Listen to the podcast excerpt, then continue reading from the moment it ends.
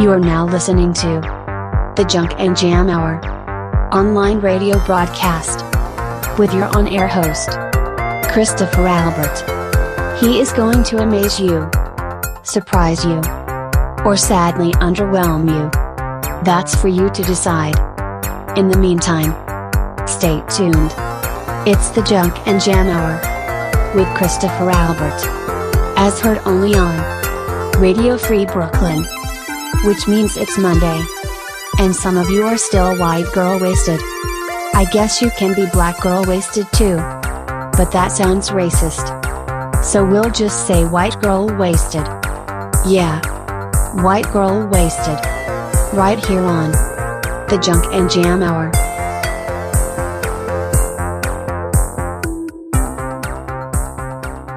Happy Monday, everyone. You are listening to the Junk and Jam Hour right here on Radio Free Brooklyn. Radio Free Brooklyn is the nonprofit community organization and freeform internet radio station streaming original content by New York City artists and broadcasters and journalists and DJs 24 hours a day, seven days a week. Uh, here on Radio Free Brooklyn, host and DJs, of course, retain total artistic freedom in the creation of their shows with the ultimate goal of empowering and amplifying the otherwise unheard voices within our communities.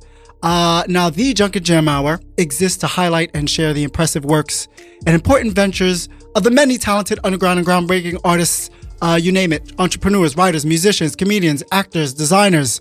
Um, I look forward to celebrating their amazing and influential contributions to society and, of course, culture. I have a very special guest um, joining us on the phone. He is an American singer, songwriter, a pianist, and vocalist, now based in Woodstock, New York, uh, who began developing his unique musical style in the crowded apartments and crumbling theaters of New York City's East Village some years ago. He is a well versed and seasoned musician. Uh, his spellbinding music goes well beyond the confines of any one particular genre and simply explores the truth of his own life. He's a natural composer, and his empathic songs instinctively delve into the themes of androgyny, male identity, and spirituality. Uh, the independent music publication Jammazine likened his music to chamber pop, indie, and a quasi Baroque style, all bundled within the mind of a genius. His latest LP, How a Stranger Is Made, comes off the heels of the success of his last album entitled Wholesome, which sold out rather quickly and is now um, only available digitally. Uh, now living upstate in the mountains of the Hudson Valley, he's become renowned for not just his musical compositions, but also for his holistic healing work, as well as, um, excuse me, in fact, his piano driven songs uh, intimately express his healing journey through shamanism, sexuality, sexuality, trauma, and joy. He has been described as a virtuoso on the keys with a powerful, colorful voice and a three octave range. Joining us on the phone, let's welcome all the way from Woodstock, New York, musician, pianist, vocalist, producer, and moon man, Luis Mojica. Hello, Luis. Hey, How are you? I love that I'm, I'm a moon man. That's so nice. hear. Um,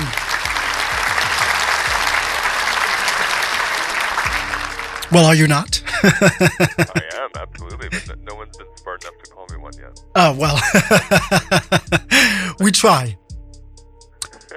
Uh, so now, um, obviously for you, you've, you've started music a long time ago. Music has been your saving grace. How has, um, well, tell us a little bit about your musical journey, because I know it began here in New York City, yes? Yeah, yeah. I mean, I'd say, um, yeah, music was something that was always in my blood, but I didn't really know it was there. I didn't have any reference. I, I did not have a musical family, Yeah. so no one around me was making music or even collecting music. It just wasn't a musical house. Um, but when I was 15, I had seen a Joni Mitchell documentary, Ah. and I felt uh, instantly compelled to go write a poem, which then turned into a song. And then since then, it's just been like endless writing. You've been writing ever since. Um, now, you um, one of your personal goals, um, which explains your, as you say, your exodus uh, from New York City to to the mountains of Woodstock. Um, you you were in search of uh, other artistic communities outside of the uh, modern day city where you felt art I guess all creative art has become replaced with commerce. Yeah, it sounds so negative, right? Um, I think when when I when I lived, I left in 2012, and I just remember hitting a point where I realized, you know, just to even go rehearse at a studio, it was like a thousand dollars. Yeah, sure. I just thought this, this is not all about the business, not about the art. Yeah, I just I couldn't find space, like literally physical space, to be loud and spread my wings in. And so when I went to the mountains, I realized, oh my gosh, there's so much space. It's so affordable, and there's so many artists. So it felt like that was the community I was looking to grow in. Got it. And and obviously you found that. Oh yeah, I, I mean, I didn't realize how much of it I was going to find. I thought it was going to be you know, very selective, but it's just been a huge, ever expanding community of, and not just you know you think it's like folk musicians in the mountains, but some incredible like avant-garde, just uh, uncategorizable um, musicians and, and studio owners and engineers and just incredible, incredible people. Did you go uh, up there to the Hudson Valley purposely for that, or did someone put it in your ear? No, I didn't actually. Um, so it was 2011. Ah, and my wife was so done living in the city. yes. She had been there for 15 years, and she was just like ready to have a new experience. And But now you weren't married yet at this time. Correct. I was Yeah. not married yet. No. So my my girlfriend at the time. I'll Yeah. say. And so we thought, well, let's go to, to New Paltz or Woodstock, just like get away for the day. It's really hot. it was like 104 degrees in Brooklyn. We were so hot. And so we went to Woodstock, and we just had this incredibly synchronistic day. Like a psychic told us we were going to move there, and we became friends with her. And then this other woman gave us all this free lemonade, and then we found ourselves sitting, you know, nearly naked in like a creek, and people just waving and saying, "Isn't it beautiful water down there?" And I thought, "Oh my God, I, I like I found heaven. I found like a slice of heaven." And so we thought, let's just move to Woodstock because California is too far. I love the city. I want to be close. Uh, and we did, and then the music ended up blossoming from there. Because prior to that, I was a closet musician. I did not perform or even share music with anybody. It was very private, personal. It's it's um, it's funny how it evolved from you being so uh, secretive, I guess, about your music making to uh, obviously we come now to where you're you're most vulnerable. Yeah, yeah, that's a nice way to put it. It's, So- it's becoming that. It's, it's definitely becoming that. So, how do you feel, um, if at all, that you have grown or evolved, whether it's musically, personally, spiritually, since the release of your first album, Wholesome, in 2016 to now? Oh gosh, so much. I don't even know. Where do we begin? Yeah, where do we begin? Well, it's interesting because Wholesome was not a personal album. It was Ah. very much about a celebration of nature after being in the city, and it was just very. It was more of a spiritual album. You know, it was very Got it. Um, existential in a way, and so I, I love just the the the beauty of the of the earth, and I was really poetic about it in that record. And that's what it was really about. But while I was making it, I was going through like my own rebirth. Um, I wouldn't say crisis, but just total identity shifts, um, self-realizations, really good therapy and hypnotism and shamanism, just different modalities Yeah. to be closer to myself.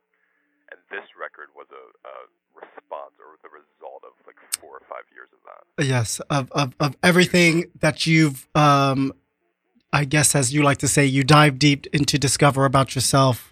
I feel like sometimes it's hard when we're living in the moment of life. Um, and obviously, it's always, you know, we, it's always hindsight. Thanks, hindsight, that one day we're able to articulate it, but not in the moment. That's what's so beautiful about music for me, because it, it's this medium, I guess we'll call it, or vessel, of being able to look back at a moment and self-realizing it and really understanding it. So, um, by the way, um, from uh, Wholesome, uh, I think Ladybug is the shit. Love that song. Um, So, so your wife, uh, is it Amen? Amen? amen. Right? Amen. Yeah, good, work, good job. Uh, so since then, uh, you've been married. I believe you're going to be married for five years. Um, you've also have uh, a daughter, Lyra, your little meow. How has uh, being a husband and a father, how has that has that how has that influenced your craft in or in your musicianship? Oh, so much. I mean, I, I would say being a father, I think, has been the most incredible thing. Like that, that was really the catalyst. And so this record, I was, you know, started being written shortly after her birth. The the recent record, How a Stranger's Made. But it, it's it's so enormous because you see yourself as a child, so all your childhood stuff comes up. Yes. You see society in your child, so you get this. Right. To be more creative anyway. Yes. That's right. That's right. And I get this form of empathy just for all people because I understand. Okay, we were all children. Some of us didn't have it as easy. Some of us did. I understand how it develops. And so it's just life has become more clear for me, and myself, I've become more clear from being a father. So it's been huge. As which is interesting because my whole life I resisted the concept of being a family person. I thought that would kill my art, Yeah. but it's actually fed it. Nice. Okay. Well, right. I mean, I, I guess we're always, I wouldn't say afraid, but um, obviously we're apprehensive of of not of the uncertainty, right? And are you ever really ready? I mean, if you are you ever really ready to be a parent until you are? I know one of you uh, you said uh, that child raising is the most uh, intense melting of the ego. Yeah, it really is. Do explain. Do you have any children? I do not. I have helped to raise, um, I believe it's, I don't know, 16, who knows now, um, nieces and nephews. You have a lot of experience then. It it's so ego melting in the way of that that person doesn't the person being the little child, they don't care about your ego. That's the thing. It's like they don't care Right. about your identity.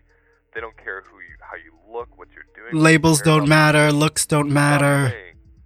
And to be in the presence of another being that's so clear about just wanting safety and love, that's all Yeah. they're wanting, you know, at this age at least, there's something very tender about that and very mind blowing.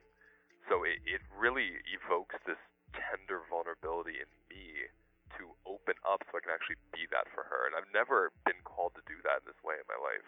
So it's pretty profound. Nice. Um, so I want to go then. Obviously, this is all leading up to how a stranger is made. Um, uh, in the Kingston Times, you did an interview. Um, they call it the most powerful record of 2019, a lush jazz infused chamber pop poetry, uh, yearningly bold new album.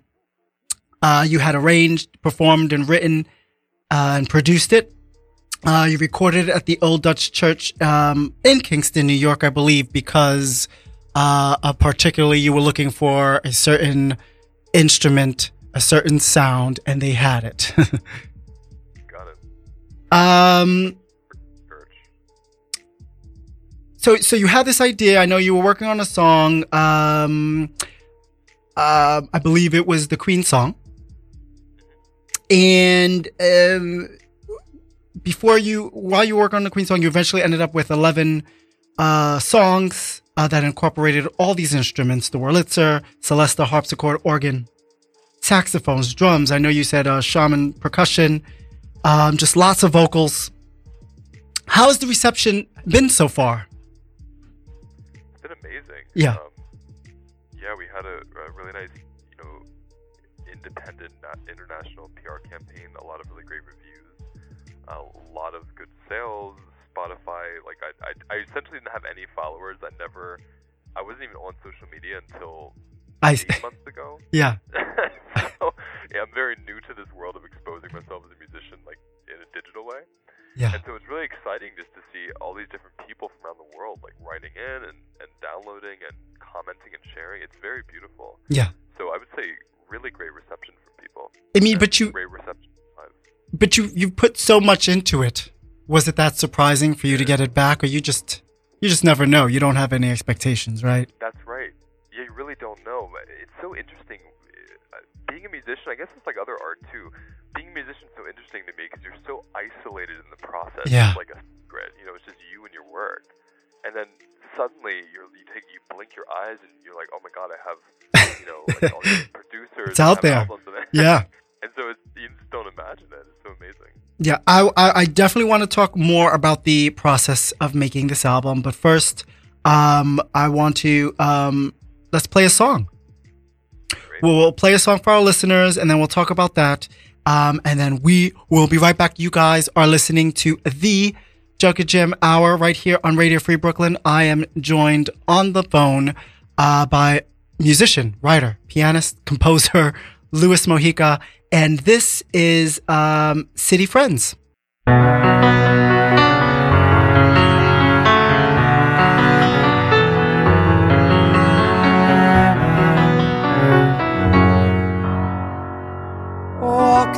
City, a small tear drops down. It seems they made a suburb of our wild old town. I think of all the friends who've left and those who've stayed to taste the mountain air dirt in their own graves. When your friends turn into ghosts and then they haunt you. When your friends become possessed and then they want to take up residence inside of your chest taunt you. It's the only way they say they know how to love you. Maybe it's the only way they ever tried to.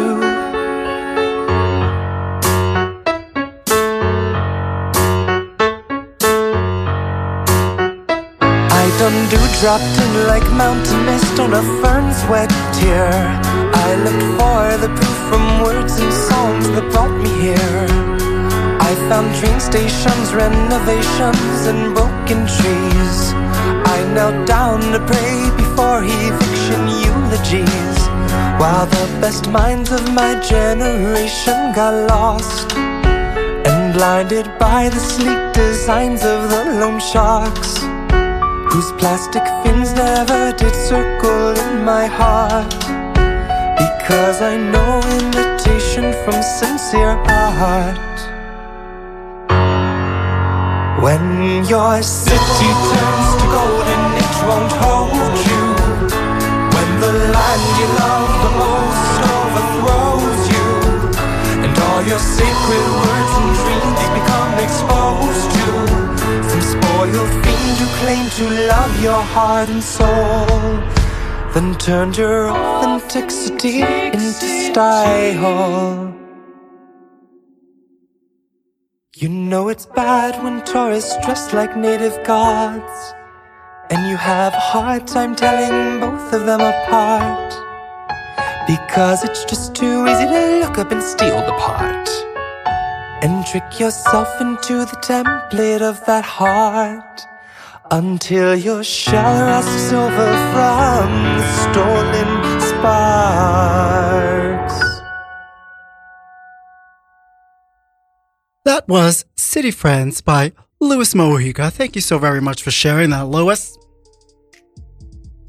Are we still on the phone?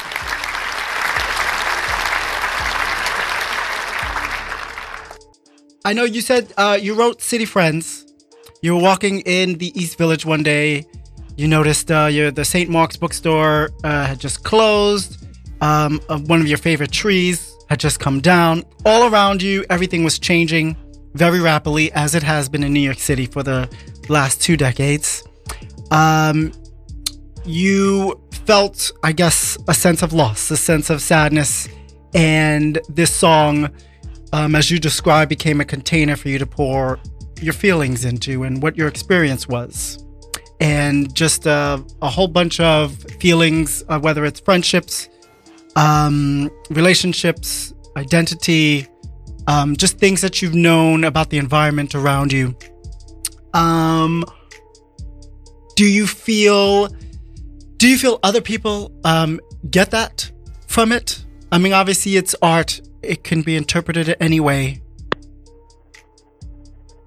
Yeah, I don't, I don't know. I, I'm always very curious get from it. I think um, I, I leave it, I leave a little room to wonder, you know, for each person's mind. Yes. I know for me, I just the fact that it's called City Friends, it sounds like you know a lot of, of betrayal, um, because it talks about friends and talks about. I think it talks about friends betraying you and lying to you and being you know um, manipulative, and that was how it felt when I was walking around the city. I just felt so I was so sad and so angry that I I just felt like um everything I loved about the city, the only reason I was there, you know, was vanishing. But yeah. it did lead to all these other venues. Of where else have I felt this kind of loss? And so each line was almost like a different experience. Yeah. It, it's uh, um, one of my favorite lines. You, you know it's bad when natives dress like gods. when tourists dress like yeah. native gods. Yeah. Now, now, um, I mean, because everybody comes from you know different places. New York City is you know, I guess it literally is. It still is the melting pot. Um, one of the melting pots in the states. Um, do you feel like New York City for you then just became a novelty? You know, I, I did. I started noticing I was spending all my time just in my apartment. Yeah. Out. I wasn't part of the culture. I wasn't making friends. I realized, oh, I'm isolating myself. like, why? Why am I spending so much money to isolate myself? Yeah. You know, I'll just move to the mountains. So yeah, absolutely. Um, I get inspired by it though. When I go down now, I, I have this. It's almost like dancing. Like just walking through the streets, I get inspired by all the energy. Yeah. And I take that inspiration and I make all this art on stage. Yeah. Now, but now you you said about about this feeling. I guess even New York City, if if we look at it as a whole, is the could be the friend that betrayed you and suddenly Absolutely. became something different. You got it. Um, that is how it felt. It felt like being betrayed by a friend. Like, oh, you were my friend, now you're changing. Yeah, I don't know you anymore. Right. Um, you don't know your neighbors anymore. Um, but you said you were grateful because it forced you to grow and transform. Sounds airy fairy, but I have a very practical belief that everything truly is here for me. So the most horrible, heinous thing and the most incredible thing, it's all here to support me in some way. I just might sure. not know it in the moment. And that that was one of those moments. It was really here to push me into a whole new experience. Yeah. So I can't even be upset about it anymore. When I wrote that, I was upset about it. Um, and and of course, it it just uh, manifested into a great song. So now, um, going back, um, to how a stranger is made. Uh, you were joined on the album um, by um, just top producers David Baron, uh, Simone Felice, uh, mixed by Grammy Award winner Justin Guip, I believe. Yep. Award winning vocalist and composer uh, Frito Viola. Um, Frito Viola. Yep. And um, now, when we talk about collaboration, it's not always easy. How did you end up assembling a team that you felt could not only, I guess, bolster your music, uh, but also that you could entrust to help you execute your vision? That's you know, the second part is really that's the key in trust. Yeah. Because everyone has their own idea of what you know a song should sound like. Sure.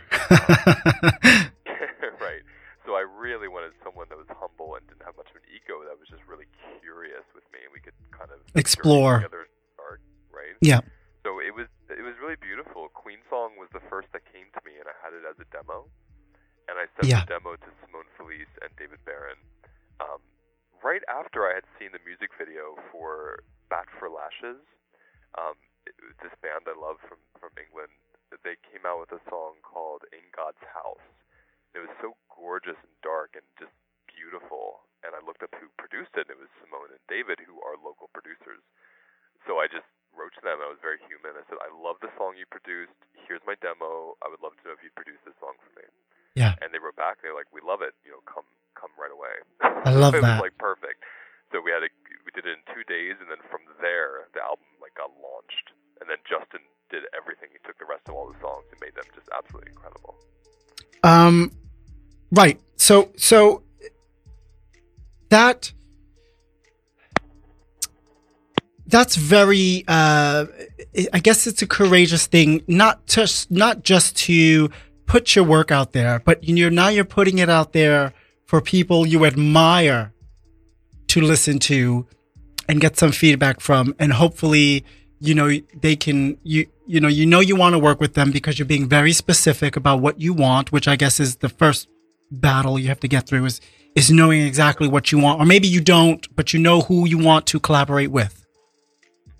No, you're right. I have I have a very clear vision. Yeah, and and then getting that, you know, yes back because usually you you have to go through a lot of notes. But I love how, um, I know in in in acting in in another fields they call it is understanding the world. So if you if you feel like you can understand and live in that world, um, that's all you have to do is just make the director see that you belong in that world. You understand that world that they're trying to build or that story they're trying to tell, and it's really just about convincing them that that that you can all work together to make this story happen.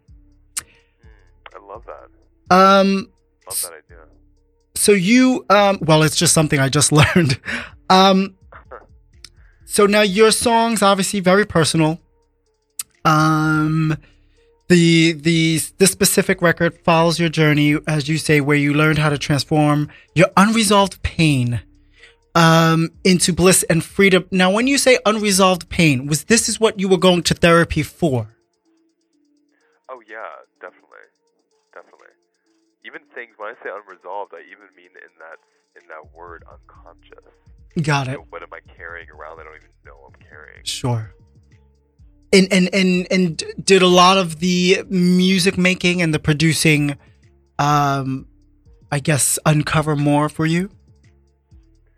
Yeah, it's interesting. You know, as I as I make uh, when I'm making songs, especially when I'm making a record, the song part when I'm just writing it, that's when I'm self-realizing, getting in touch with these unconscious things.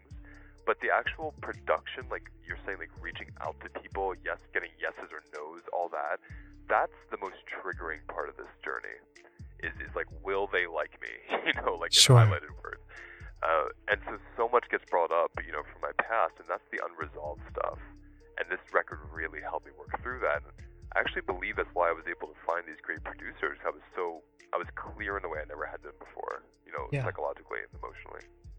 Um, so in terms of success in the music industry, at least by the music industry standards, um, obviously, you know, you have music that follows a pattern or formulaic expressions. Um, whether it fits into a specific mold or not, obviously for you, it was just all about being completely vulnerable and letting that dictate your songwriting. So I guess for you, it was yes, you worry about someone or or being receptive to it, especially if you want to work with them and being produ- producing. But obviously, at the end of the day, you have to be happy with your work. Uh, how do you decide then what to share? What is too much? What is too little? You know, that's that's a great question. I, I think I'm getting more. Music's such a slow process for me. You know, like this whole record was a four or five year process. It needs to bake. the moment of writing it. yeah, right to being done. So it's a long road, uh, and in that long road, I it's like I'm already ready to make the next one because now it's like I feel even more courageous. But I, I, I Of think course. as long as it's authentic, I want to share it, whether it's really personal or seemingly surface. I don't know if that answers your question. Yeah, That's how it I feels. I mean, it, uh, obviously, it's for it's at the end of the day, it, it goes both ways, right? We want our creation to be for us, but at the same time, how do we make it universal for other people's to to other people to understand, to gravitate to, or to touch someone? Um, and then also understanding, well, maybe it's not for everyone. That's where I'm at now. Yeah. That's exactly. When I was younger, I really wanted my music to be widely recognized. yeah, And this is speaking as a closet musician. That's how delusional I was. I'm like, I want everyone to know me, but I don't want to share it. yeah, And so it was hard for me to to took years, like a decade, to get to the place of I don't actually care if anyone likes it. I have to like it first, and then I'm interested in who follows and finds me. yeah. Would you? Um, well, first of all, let me ask this: Do you feel good music can be made without wearing your heart on the sleeve? I do. It can be. Yeah, I think I think if it's again, it, it comes down to authentic. Because I think of all Got my it. favorite music uh, uh, musicians, and they're so varied. I mean, it's like Yeah, TLC and Nina Hagen. You know, it's like a huge spectrum, yeah, and they're all authentic, and that's what makes it so powerful for me. yeah. So, so at the end of the day, um, when you talk about everything ended up being the business and not just the art, and you needed to find some inspiration, needed to get away, obviously you wouldn't be adverse to commercial success. oh no, no, I'm I'm definitely not someone that would rebel against being uh, received. Put it that way. I would rebel against manipulating people. Yes. Okay. I'm not Got interested it. in marketing. It's very hard for Yeah. me to do that. But I'm not. I'm That's stripping away the authentic message that's and, and right. trying to repackage it. That's right. If someone, if I'm widely received because of what I believe and it's just my truth, that is beautiful. But I don't want to force people to receive me. Now, in talking about how a stranger is made, was made, you initially needed $5,000 to record, mix, press, and record. Um, I believe you started fundraising for it in October 2018. Less than a month, you reached that goal. How overwhelming or exciting was it for you to receive such such support? You know, you had not not you now you had producers in line, but now you had backers who believed in your project as much as you did. It was amazing um, because I said to myself, based on making this goal happen or not, I'll, I'll t- that's how deep I'll go into making this record. Yeah. You know, it would either be a home recording, very simple, or I'd really give it my all. And so when I had people who really believed Right. in it and the money came in, I thought, wow, this is great. It's like having a record label behind me. So it felt a, a lot of confidence and, and support, for sure. Okay. Well, we, um, well, and rightfully so. And we are actually going to play um, another song from How a Stranger is Made. This is Moon Men. You guys are listening to the Junk and Jam Hour right here on Radio Free Brooklyn. Uh, this is, again, Louis Mojica uh, with Moon Men.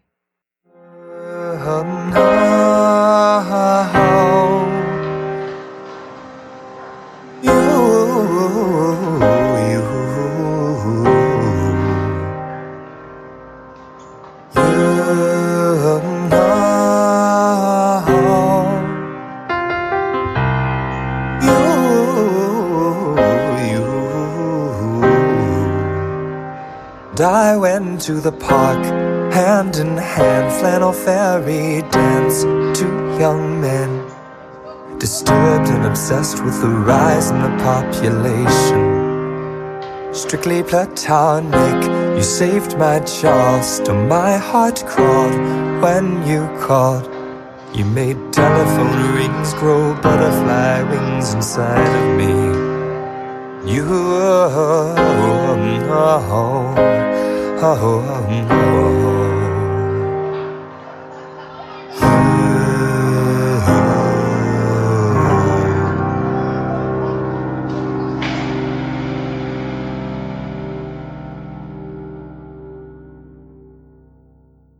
Well, I hated you at first sight. Just some gypsy boy dressed in white. Just a Midwest closet queer lost in New York City. So you enraptured me in your way of being free. Sincerely, you were the healer of men with the same old strange disease. Then you found the boy inside my adult shell. You saved him from the hell of gender spells.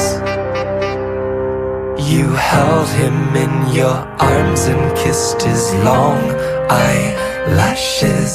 You called him a moon man, and his frozen heart melted.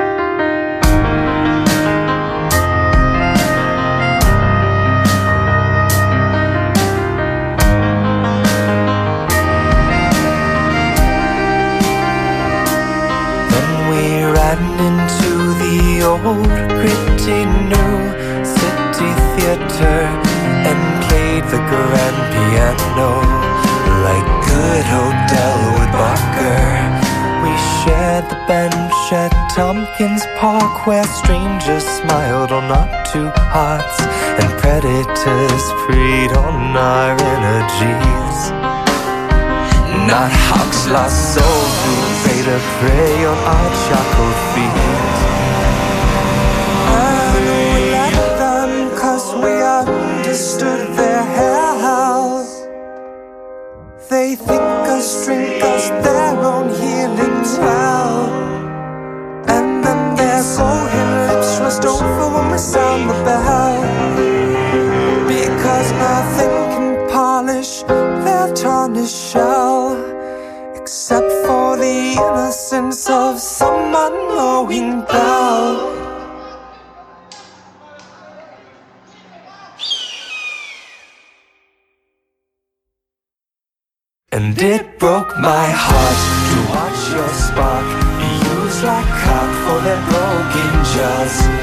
On the poor old restless fiends of the charcoal streets.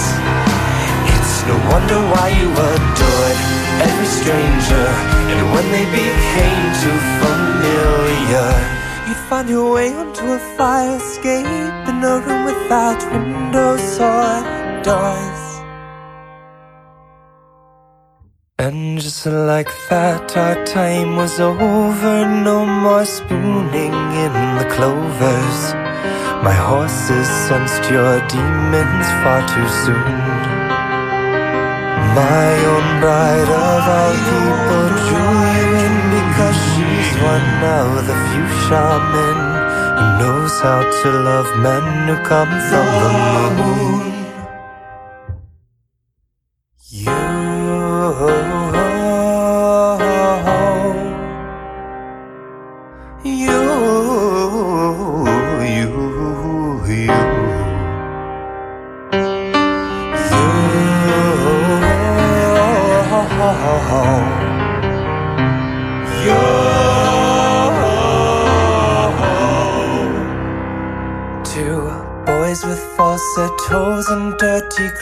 Kissing like brothers.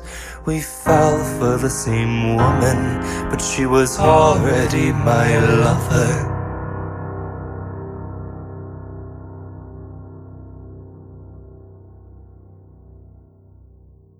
You guys are listening to the and Jam Hour uh, right here on Radio Free Brooklyn. That is Luis Mojica. That was Moon Men.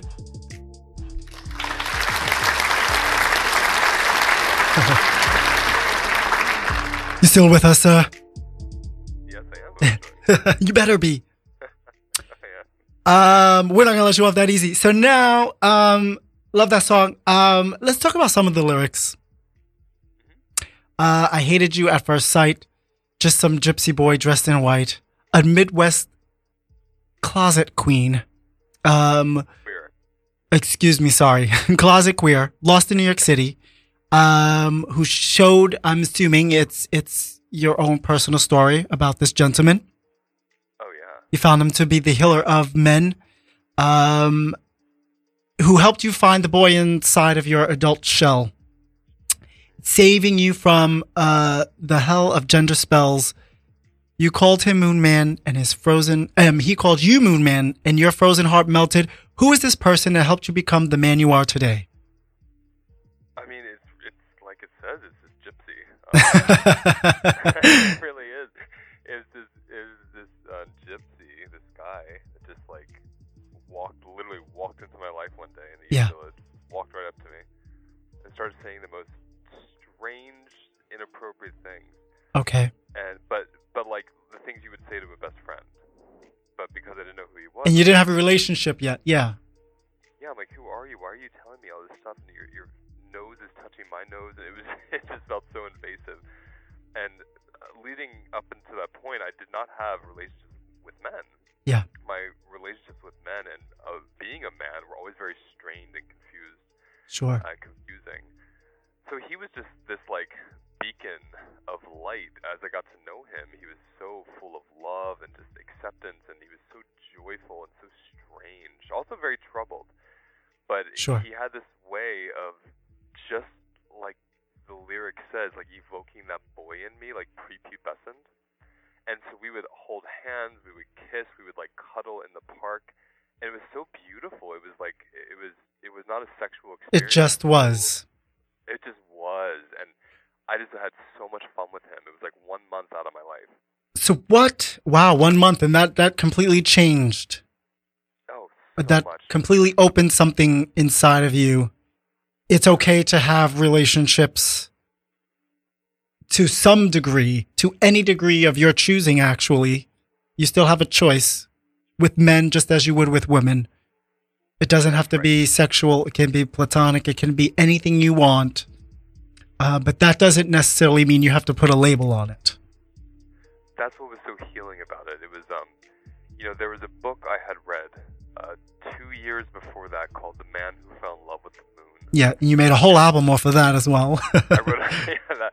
That book changed my life, and so that you know, I'm I'm openly a bisexual man. So to me, when I read that book, it, there was so much about me in there. yeah, And then when I met this man, he was the moon man. You know, he Yeah. felt like, oh, that's what a moon man's like. And so I found someone that matched me in that way. got it, got Um, it. and it's it's strange as a man because, and I I learn this more and more as a therapist and just from other men I, I speak to. They confide in me how there's this urge to be very intimate with other men and physically affectionate, gay and straight men. Sure. But it's not Well, a sexual urge. not everyone is yeah right not everyone is sharing locker room banter not everyone plays sports not everyone is in the um in intimate spaces with other men to get to know each other you know once you become a man and you start your family everyone's off off right. to their own whatever and their own ideals and i guess in their own little bubbles and you know not everyone is has that opportunity That's right. And this this gypsy who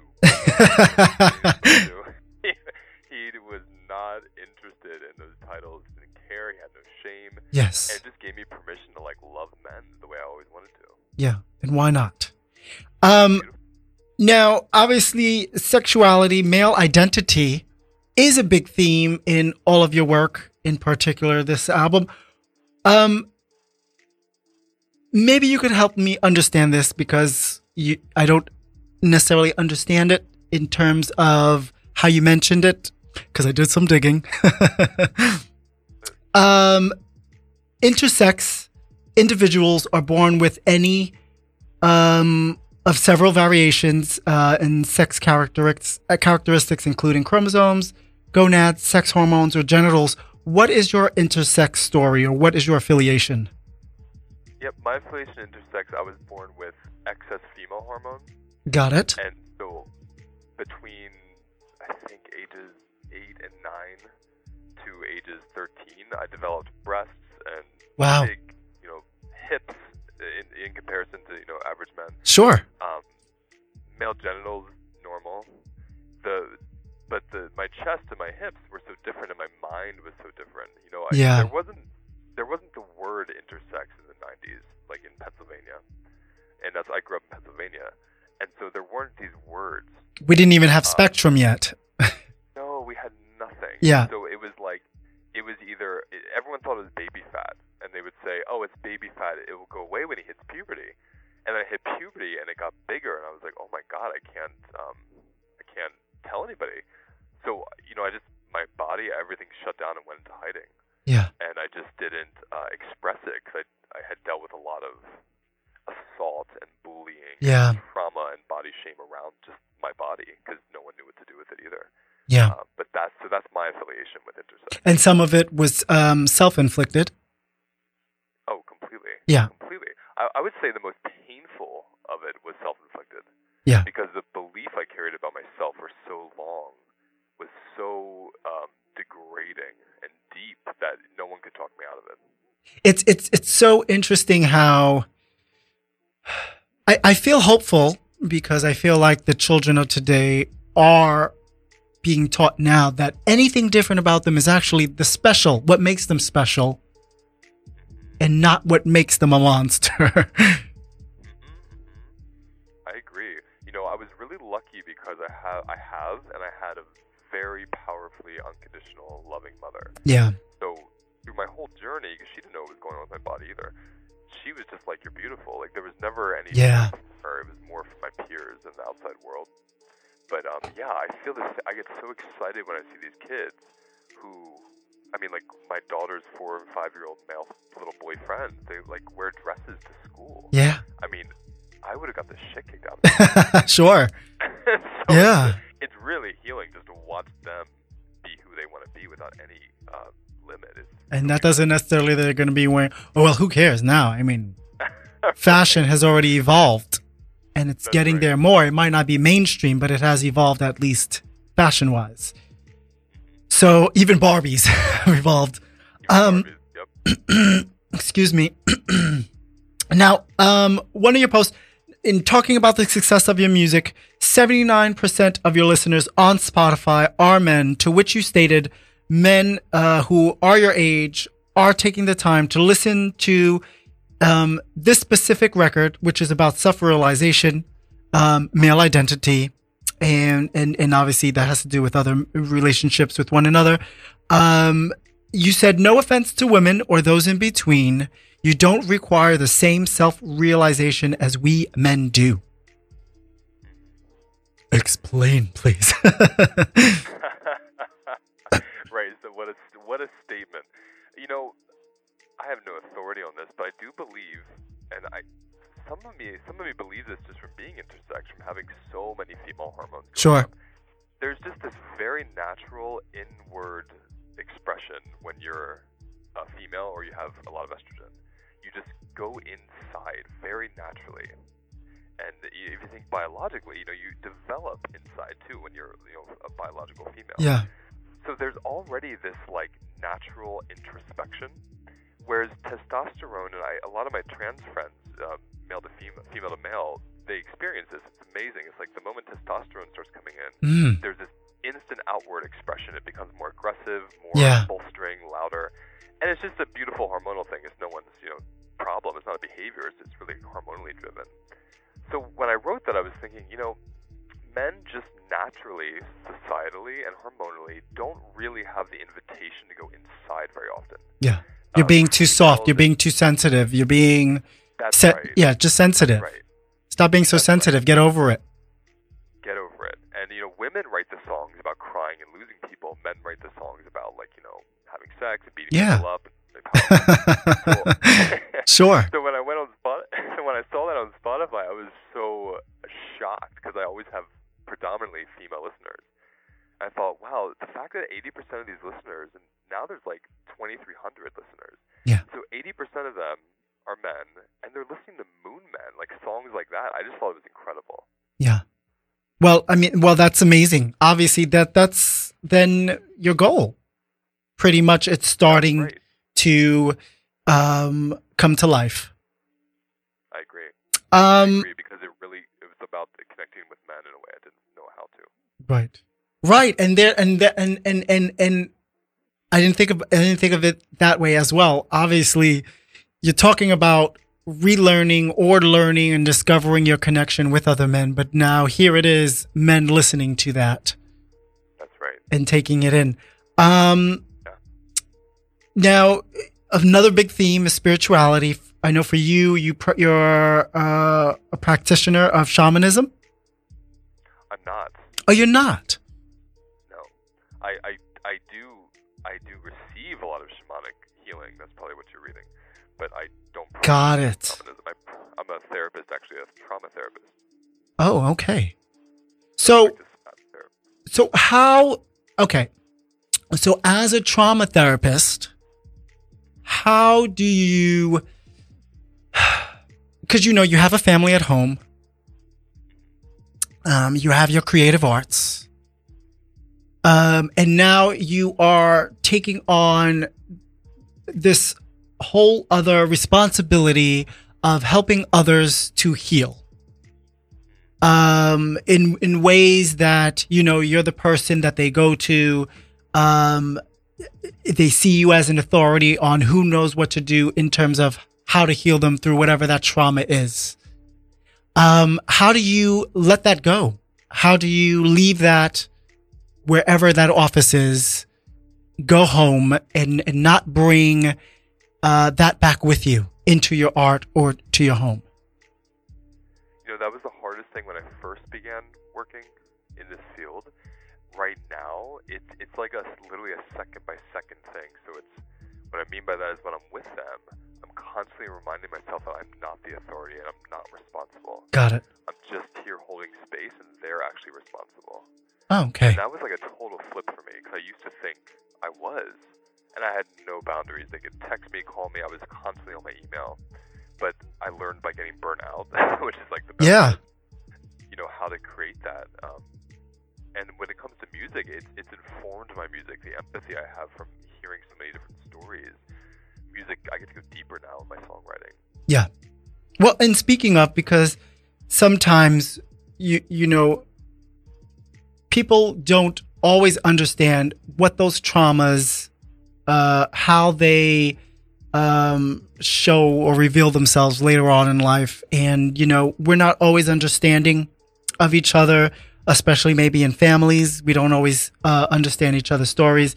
Sometimes we vilify each other, we exclude each other, we dismiss each other um and even others of other in other communities um how does then the gift of music how does your music contribute to the healing of the world or up to others Um, well, it's, it's a good question. I think it starts with me when I'm when I'm making the music. Yeah. I'm becoming more again more self-realized. So I'm more aware of a person by the end of a song or a record, and just that awareness in myself changes my world and how I see people and deal with them. So it makes me a kinder person, more open person, uh, and a more loving person.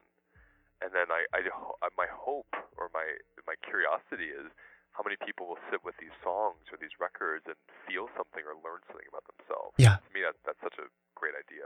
I'd love for that to happen. i love that and now you are actually uh preparing uh you are starting a new tour this week uh how a stranger is made tour Yep. Uh, um obviously touring you have to let go of control right? Because the performances are going to be what they're going to be. Um regardless if you're practice obviously you practice you rehearse. Um do you ever feel ready or do you just give in to the moment when you're on tour of whatever that performance is going to be? I I can say that right now in my life, I'm into giving into the moment. yes. Touring has been the hardest part for me in this whole um, this whole music. I don't even call it a career, but just being a musician. yes It's it's such a strange part of the of the process to me, taking the songs onto a stage. I have this amazing drummer now. Uh, his name's Evan Adams. he's a dear friend too, and he's changed a lot for me because he's so lyrical in his playing, and there's such support from him. I used to be solo, so I'd perform alone or with my Yeah. other friend who's a saxophone player. Having the drummer really balances me, and, and we're really tight. So I feel like Wait. there's a support now that I didn't have before. yeah Um, yeah, so I feel very open to it. Um, well, that's great because obviously when and, and and that's the other thing, you know, when you find you found your producers, but now you found another musician who can not just speak uh, the language of your music, but can um, bolster it, can add to it, Right. Can influence, and you both can influence each other. Um, now I know you just had a tour in the fall. What makes this one so different?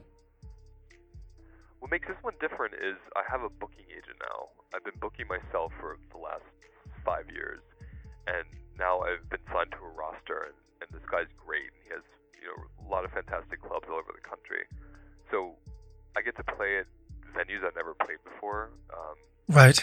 which is very exciting. Usually it's gas money, nothing. that's it. That's all you get. Just get here. We'll help. We'll pay for your trip. That's right. But what's exciting about it is his job is he he puts together this evening based on my my music, so he finds other supporting acts. So it brings a whole new audience to me. It's not just my audience. I've never had that experience before, Yeah. so I'm excited for that.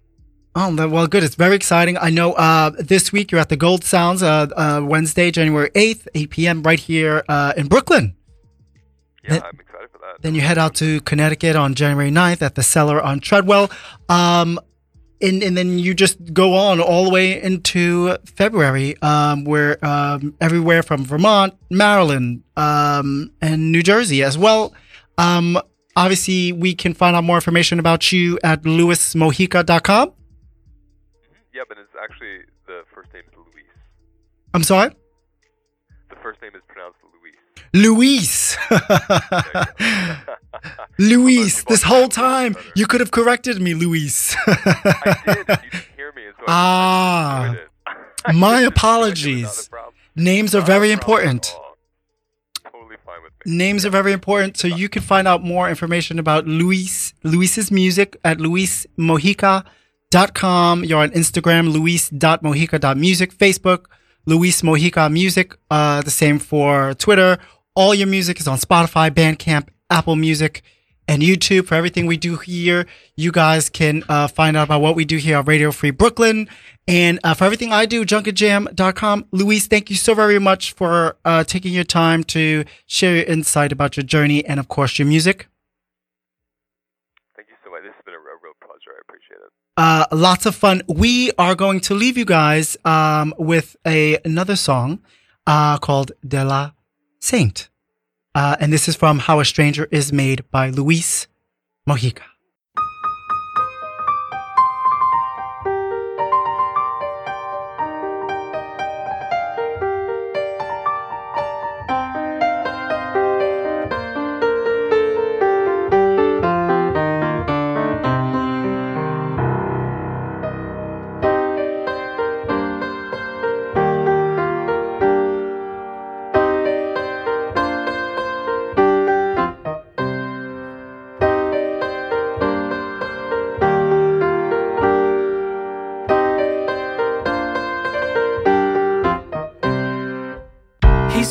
Talking, even walking in his sleep. It can be disturbing to say the least. Nothing prophetic, just pathetic moans and groans. Grating his tongue on some cosmic vibrating telephone. Dancing the limbo under the white sheets beneath the moon. His late night libido unbuttoned certainly must be pursued. I swallowed down my pride and his, kept my mouth shut. Blessed amnesia pours anesthesia into the cut.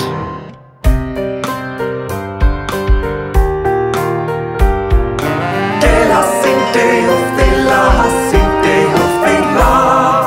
He had the same me, he made. Souls can get lost even in the safety of their own homes. My soul did flee from the my invaded temple Till the shaman called it back in, mending up my soul. Where his spirit crap was now just an empty bag of bones. I called in the great angel of rain to bless my new home. She said, if you want me, come and lock me on your own. You open up real wide, you let me deep inside But when the sky explodes Into your gaping mouth A rain-soaked rainbow growls We're baptized from your crown. Way down to your bowels. And then I pissed out all his sins and blew my kiss into the wind. Never know until you know how good it feels to have your innocence revealed. Cause the spirit crept through my bowels and breasts over the years until I was met, all soaking wet in her rainbow tears. So if someone steals your light away, call on the saint of rain. She's there to dress your naked pain.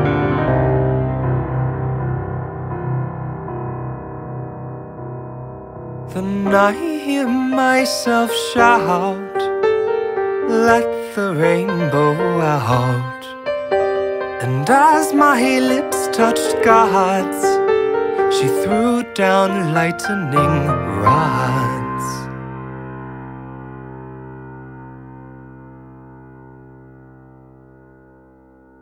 De la Sainte of the La, Sainte of the La. La Sainte of the La, Sainte of the La. De la Sainte of the La, Sainte of the La. De la Sainte of the La, Sainte of the La. De la Sainte of the La, Sainte of the La.